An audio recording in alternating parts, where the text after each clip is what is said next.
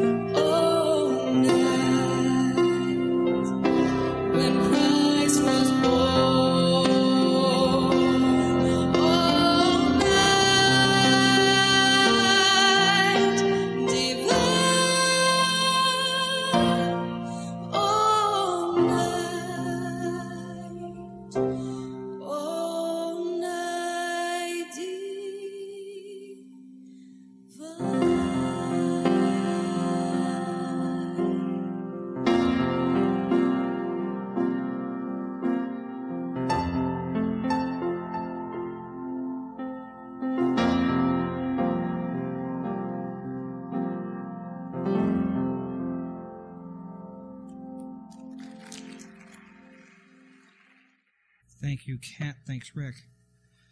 Merry Christmas. Would you join me in the chorus? It's beginning to look a lot like Christmas. Goodness. I was up at four this morning and there was nothing.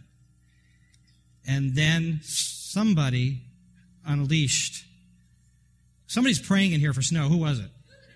You people, what's wrong with you? Do not combine your forces. We'll be in trouble.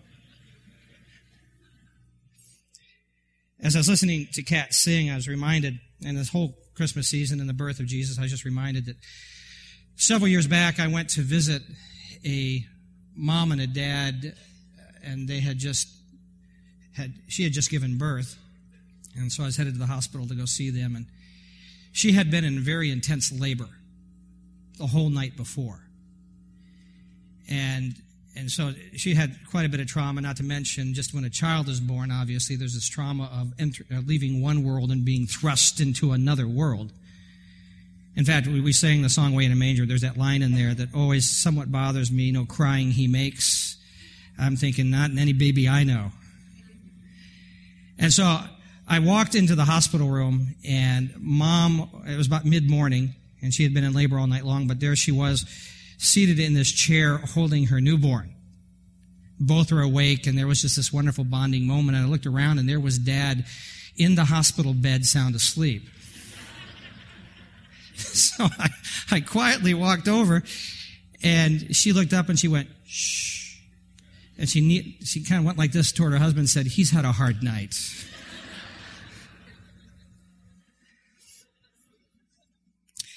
Although I was present at all three births in our family, I was with Pam when she gave birth to our three kids. So I was with her through that whole process. And, and you need to understand that our kids were born in the 80s, and during that time, season of life, it was a big deal to go through childbirth without medication. So I went with her through all three of those without medication, and by the time I was done with the third one, I wanted medication. And so she tried to explain to me what that must, that, what that feels like. And, and it's, she's described all sorts of things. Every, and it's ranged from something about a bowling ball and a straw to take your upper lip and stretch it over the back of your head. So we've been spending time talking these last two weeks about how this birth affected Mary, how this birth affected Joseph. But we really haven't talked a lot about how this birth affected the baby. So I want to do that this morning, and, and in some ways, what we just heard Kat sing describes that. that. That song comes from actually a poem from the 1800s. It was written by a Frenchman named Placide Cappeau, and I'm sure I'm not pronouncing that correct, but good enough. He's a wine merchant and a, a, a poet, and the parish priest asked him to write a poem for Christmas. And so from that poem, we now have O Holy Night. And so I wanted you to see part of it. It's on your notes that you find in your service folder. And, and, this is the English translation of what he wrote in French. And it goes like this. And it was entitled uh, Midnight Christians. Midnight Christians, it is the solemn hour when God descended to us to erase the stain of original sin and to end the wrath of his Father. The entire world thrills with hope on this night that gives it a Savior. People, kneel down. Wait for your deliverance. Christmas, Christmas, here is the Redeemer. Christmas, Christmas, here is the Redeemer. So, what did it take for God to leave his place, to leave his world and be thrust into another world? What kind of trauma did he experience? Luke 1 and 2 and Matthew 1 and 2, those gospels, in the beginning of those gospels, tell us what it was like from our side of the universe. This morning, I want to take you on the other side of the universe, and I want you to see from God's perspective what transpired. And the first thing we'll discover is this that Jesus would lay down his rights. So, what was Jesus like before we saw him with flesh? Before he showed up and walked with us and played with us and, and we could hold him and touch him and, and eat with him, what was he like? Paul, writing to his friends in Philippi, describes what Jesus was like before his incarnation, this pre-incarnate state. And here's what he writes in Philippians 2, verse 6. Who, being in the very nature God, did not consider equality with God something to be grasped, but made himself nothing being in the very nature God, literally translated, means this, existing in the form of God, which means this, that his, his outward manifestation corresponded to his essence. He was God, so he looked like God. He acted like God. The things he did were godly. He was respected as God, and he had all the rights that a God would have, that God would have. But there was this essence in him that would drive him and, and create in him this desire to divest himself of part of who he was. There was this sense that, that he needed to, to although he, cons- he had this, this manner of existence, he did not consider this manner of existence something to be held on to, to be grasped. The way that he was living, the way that he was, the way that you would see him, he did not consider it something that he would hold on to, but he would let it go. He would lay it down. Literally, the wording there means that he would empty himself of his manner of existence, not his divinity, because God cannot cease being God, but his manner of existence would change. He would empty himself. He would divest himself not of his divinity, but of his manner of existence. I've shared with you, and, and, you're pretty familiar with, if you come to, to this gathering a lot, to this, this community of faith, I do have an uncle who was a general in the Air Force. He's retired now. He was a prisoner of war in Vietnam. one of the great things when he came back and was promoted to general was hanging out with him when he was a general. And so we invited him to a, a big gathering of, of people for him to speak and tell his story about being a prisoner of war in Vietnam. So he showed up to the gathering place, and there were a lot of military that were invited to be participate in the program. And so it was amazing when he walked in in his full dress uniform as a general with all his medals on. Immediately they snapped to. Immediately they saluted. Immediately there was this respect that was so incredibly obvious when he walked in the room. Because he's a general. He's actually a war hero. He's a Korean war ace. There was this respect because he's a general. Pam and I had a chance to, to be with him when he was actually uh, general of Tinker Air Force Base uh, in Oklahoma. And, and so we got to be on base with him. And it was just amazing to watch because he would walk across the street and all traffic would stop. Because here comes the general. And everything would just stop. We'd go to the officer's mess and he didn't have to wait for a table. They had his table. They didn't give him a menu. They said, what would you like? How would you like it? And how fast would you like it here? It was so great being with him. Because I would say, I would like it, I'd like it now, because I'm with the general. It was a really cool thing. And so there was just this respect. Following the, the time he was with us speaking and, and that gathering, we were going to go out to eat, and, and he decided that he didn't want to go in his full military uniform. uniform so he divested himself of his uniform and we went to dinner. Now, when we crossed the parking lot, nobody stopped their car. He's a general. They didn't know that. When we walked in, there was not a table waiting. We had to wait.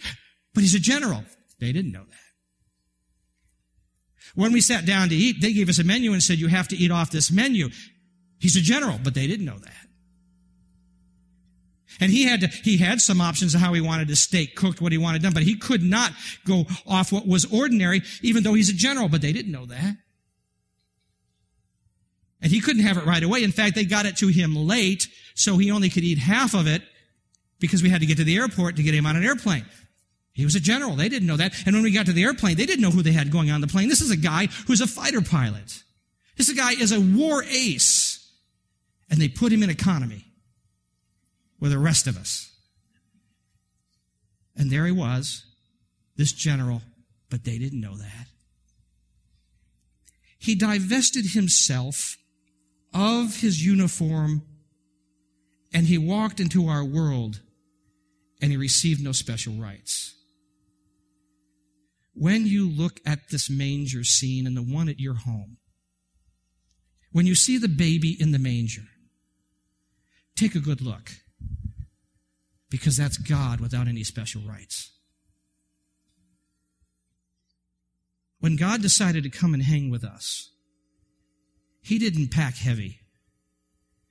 In fact, He unpacked. Before He showed up here, He unpacked His rights. And do you find it interesting that the one who divested himself of his rights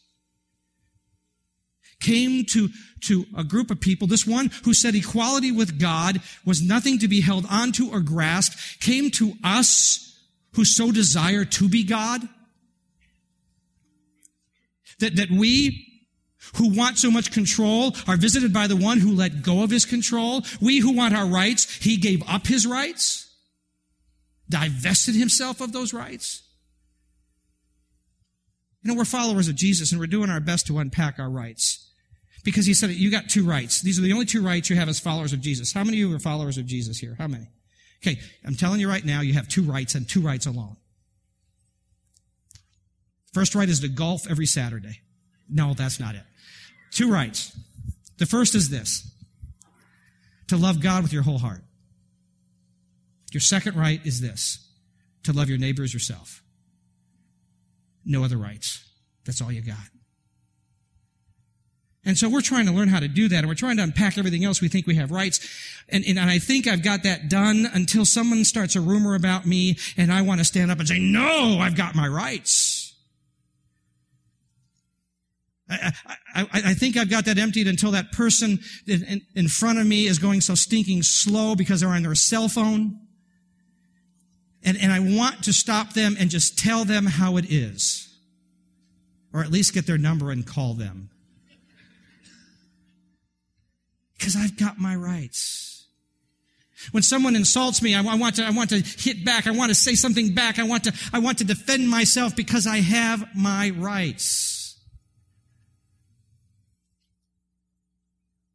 And here comes this one who was God. See, do you, do you notice that when Jesus was physically or verbally abused, he never said a word? You know why? He unpacked before he got here, and he let go of his rights, so there were no rights to be offended. So when you, when you see this, when, when you see this manger, I want you to change the image in your head. Because we, we romanticize the manger. It's a feeding trough. But we have made it sacred. But I want you to change it from a feeding trough to understand what that was. When he arrived here, that really was an altar. Because the altar is where you go to lay it down, where you go to sacrifice it. And on that altar, he sacrificed his rights and came as this child. But he's God, but nobody knew that. And he did that for us. See, J- Jesus would not only lay down his rights, he would also lay down his possessions. I'm afraid of heights. Anybody else here afraid of heights? It just, just drives me crazy. So I came across this, this YouTube video of these guys who climb transmission towers and change the lights at the top. They're nuts. And I want to show you one here in just a moment of a couple of guys climbing a transmission tower that's 1,768 feet high. That's higher than the antennas on the Sears Tower. And so I want, I want, want you to see this and, and, and see if you agree with me that these men are crazy. Just take a look at this. That object with the black top is the lighting beacon. And that's how you climb to the top of a transmission tower. Hang on, I gotta calm myself down. Just crazy. Now, did you see any, did you see either one of those guys carrying a Barker Barcalounger with them? Did you see anybody carrying their ski gear with them? Did you see anybody carrying gold bars or a, a 60 inch HDD TV? You, did you see that? No, in fact, if you, if you saw it, there was this, this little bag hanging down. They only packed what was needed for their assignment.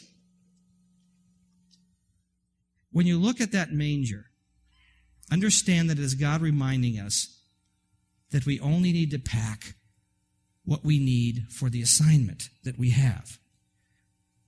And so Paul tells us about that in Philippians, the second chapter, seventh verse. He says, Then taking the very nature of a servant, Jesus, being made in human likeness, and being found in appearance as a man, he humbled himself. That word humbled actually means to, to bring low, to cast down, to lay it down. I want to propose to you that to reach God's height, that we have to let go of everything. We have to lay everything down. We have to, we have to bring low everything that is not needed for the journey, that is not needed for our assignment. And what was Jesus' assignment? It's an incredible assignment. And, and, and you need to understand to the extent that he went to do this. To what extent do we have to lay down? What extent do we have to, to, to cast it down? Do you know how many galaxies there are in this universe? Nobody knows. But I want to show you just a sliver of a picture. Uh, let's put it up on the screen. Here's a picture. That is the Hubble Ultra Deep Field. Just in that one picture alone, there are 10,000 galaxies. And you understand that our Creator, Jesus Christ, breathed those into existence, those galaxies. That he spoke and each star of each galaxy was put in its proper place and in its orbit. And you see, if you create it, you get to name it. And so he names every single star. It's those stars, the scripture says, that sang while he made our home, this earth. They sang. And he calls them each by name. He owns all of those. Yet while he was here on this earth, listen to what he told his followers, recorded by Matthew. Jesus replied, Foxes have holes and birds of the air have nests, but the Son of Man has no place to lay his head. He gave it all up because it wasn't needed in his assignment. The apostle Paul would later write these words in 2 Corinthians 8 verse 9. You are familiar with the generosity of our master Jesus Christ. Rich as he was, he gave it all away for us. In one stroke, he became poor and we became rich. Jesus gave that away for us. Jesus casts down. He lets go of all that he had to only possess what was needed for his assignment. And his assignment was this. We read it earlier, that he was to take on the form of a servant. Now that word take on doesn't mean that he exchanged his divinity for humanity, exchanged his divinity for a servant. It actually means to add on. So what he did is he divested himself of his manner of living so that he would now take the manner of a servant living and place it on himself for temporary usage. And you ought to understand what does a servant own? A servant only owns what his master provides. And so he doesn't really even own it. He only has what his master gives him to use. That's why so often, and then you'll read it, they said, what are you doing? And he said, I'm, I'm only doing what my father has told me to do. I'm only saying what my father has said for me to do because I can only do what he resources me to do. Therefore, I can only do these things because that's what my father has given me because I am a servant. And so I will do those things. And so, in what form did he come as a servant? How did we recognize that he was a servant? Well, the scripture told us, we read earlier, that being made in human likeness and being found in the appearance of as a man, that word found means that those on earth that looked at him said, it's a baby. Hey, he's a kid playing with his, his friends. He's just a man. He's a carpenter. They'd say, isn't that Joseph's son? Isn't that Mary's kid? In fact, Isaiah the prophet would say that when he showed up, he had no appearance about him that would attract us to him. Literally, he wasn't very good looking. So nobody said, Ooh, what a guy. Nobody found this, this charism, charismatic personality in him that said, Ooh, he's handsome, he's great, he's got to be a king. You look at him and go, Hey, the guy's, you know, he's a Sears repairman. That's good stuff. That's what he does. That's all they saw. Because he came to serve. You say, but why, why were they attracted to him? Because understand that in that, in that body there was this incredible connection of humanity and divinity in one place, fully God and fully man. And God said, here, I'm going to give you stuff that I want you to use. I'm going to pour out to you these, these abilities, these things. And Jesus then shared what God gave him. So when he multiplied the bread, he did that because God said, here, you got that. And Jesus said, let me share it. Let me share it. When he turned water into wine, he, God gave him that ability. He said, here, let me share that with the, with the wedding. And it's amazing to me that Jesus' first miracle wasn't some dynamic thing that changed the world. It was to help some people out who didn't have enough wine for a wedding. But he said, here, let, let me help when, when he healed the leper because, because he had that ability. He said, let me share this, this power. He had this, this virtue, he said, because there was this woman that had been hemorrhaging for years and she touched the hem of his garment, feeling that if she could just touch him, that he'd be healed. And he said, Oh, virtue's gone out of me. Where did he get? God gave him that. And he shared it. Later, Jesus would turn to his followers, and it would be to us too. Now, what I've done, you do. What's that? Divest yourself of your rights. Peel them off. Take the form of a servant and put it on. Only keep what you need for your assignment and don't crave anything more. And what the Father does give you, you share it, you give it out.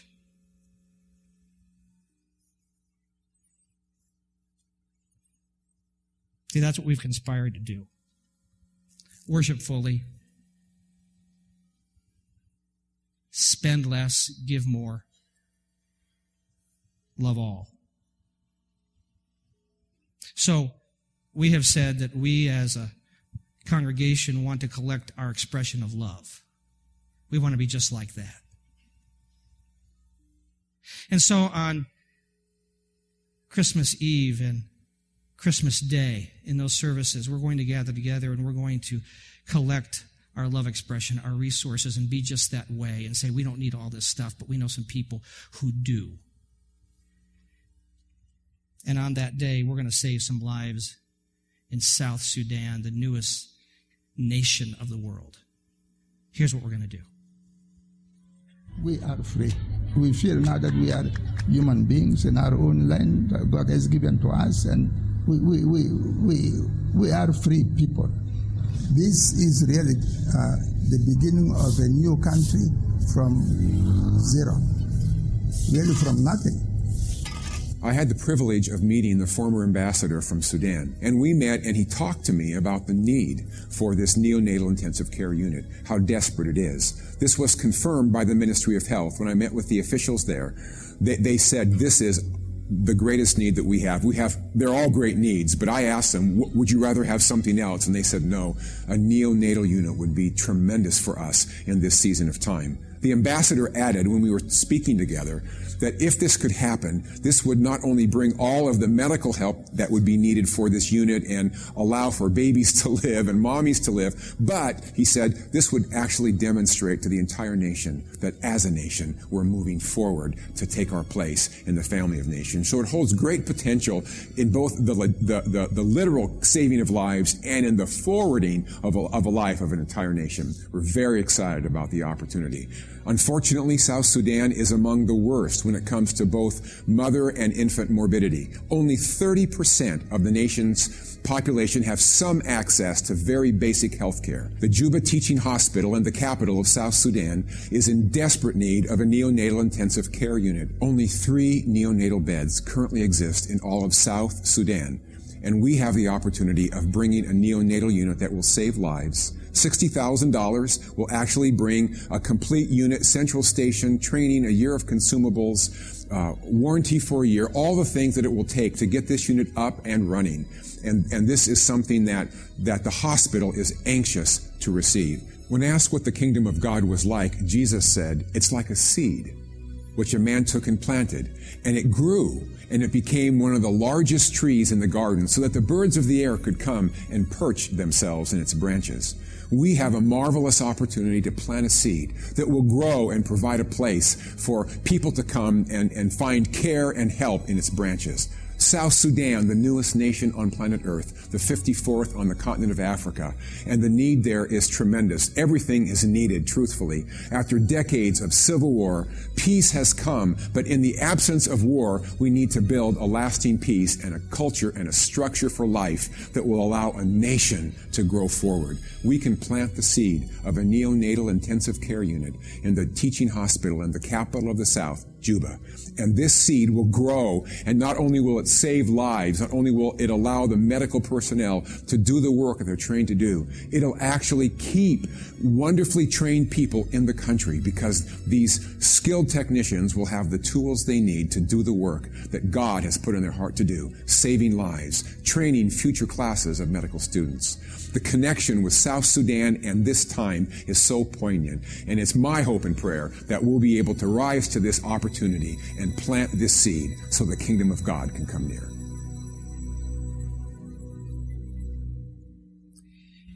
It's not very often that you get an opportunity to profoundly impact a nation of the world. But we have that chance, that opportunity.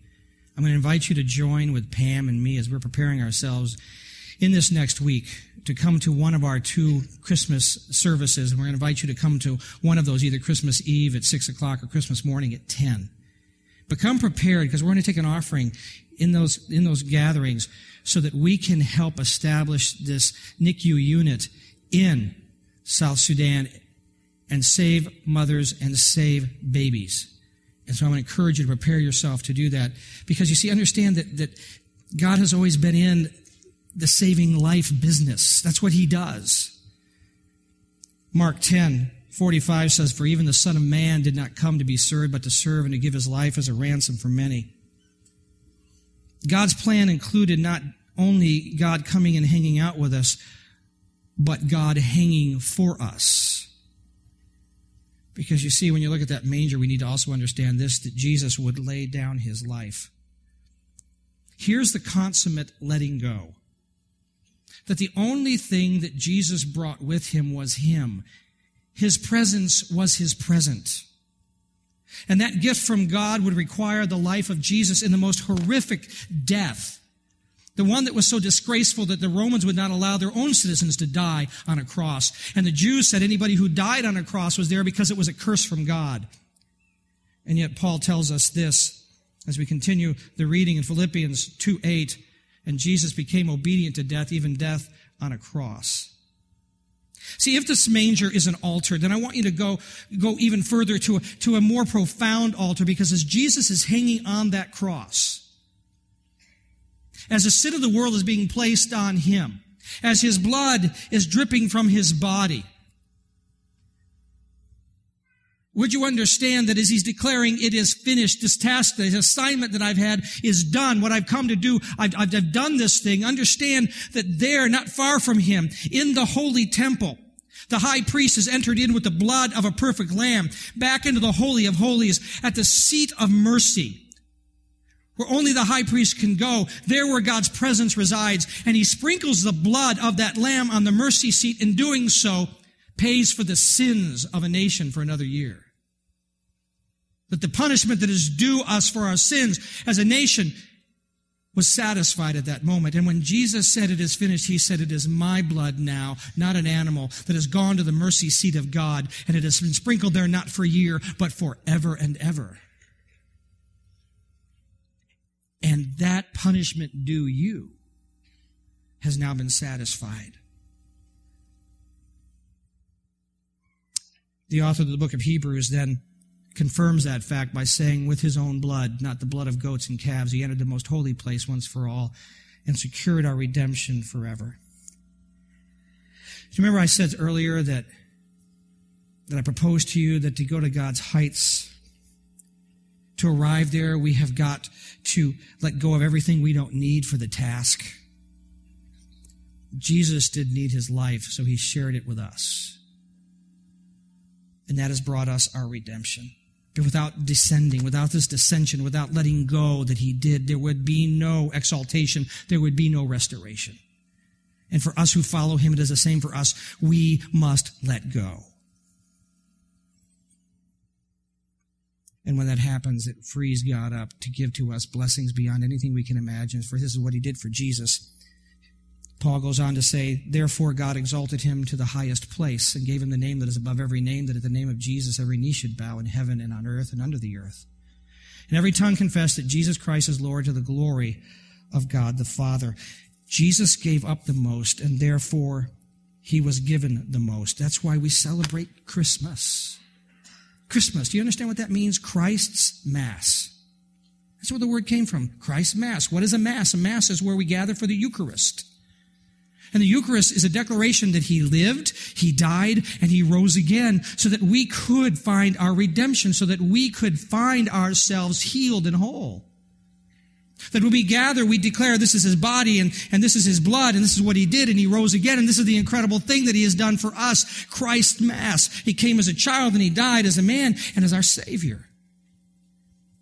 And when we do this Eucharist, when we do the Christ Mass, we're saying, and we then therefore commit ourselves to follow him in the same manner.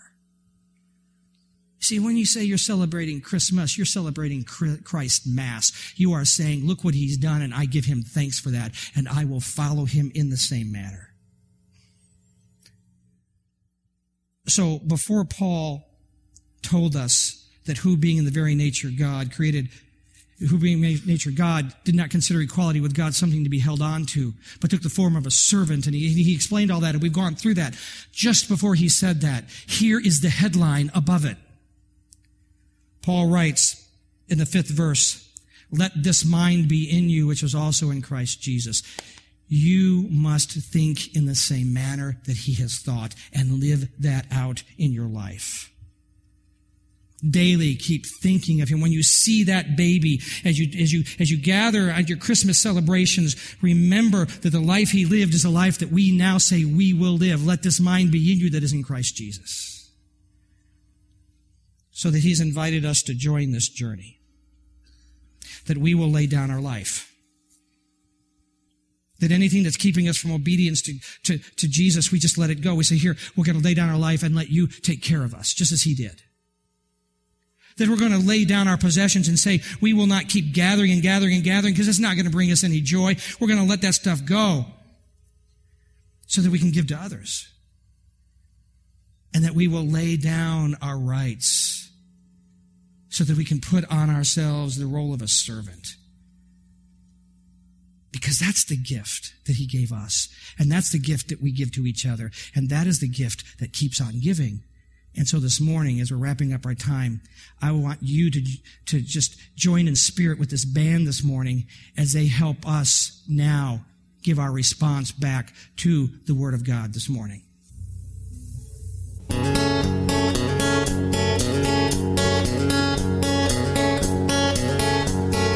Lay down your weapons, lay down your violence.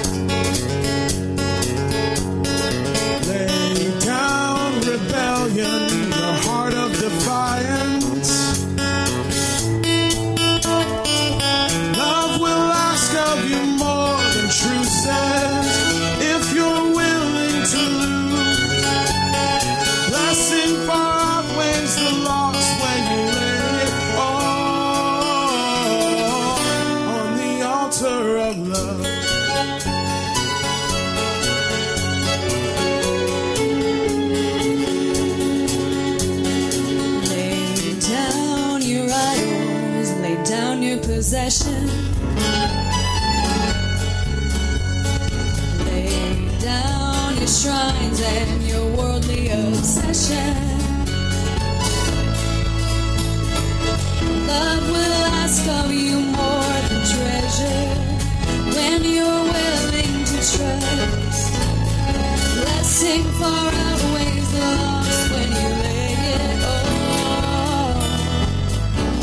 You lay it all on the altar of love. The holiest room by the ultimate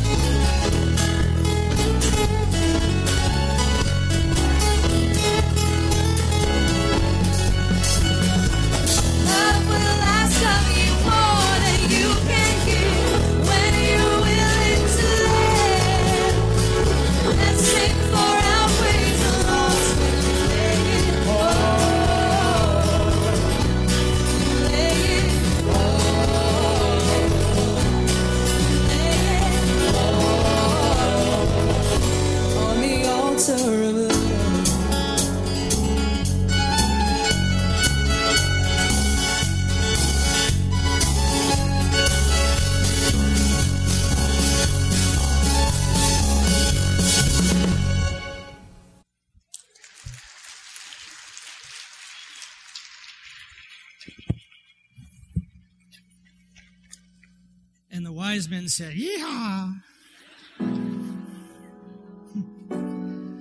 So there it is. That's what Jesus did for you. He laid it all down.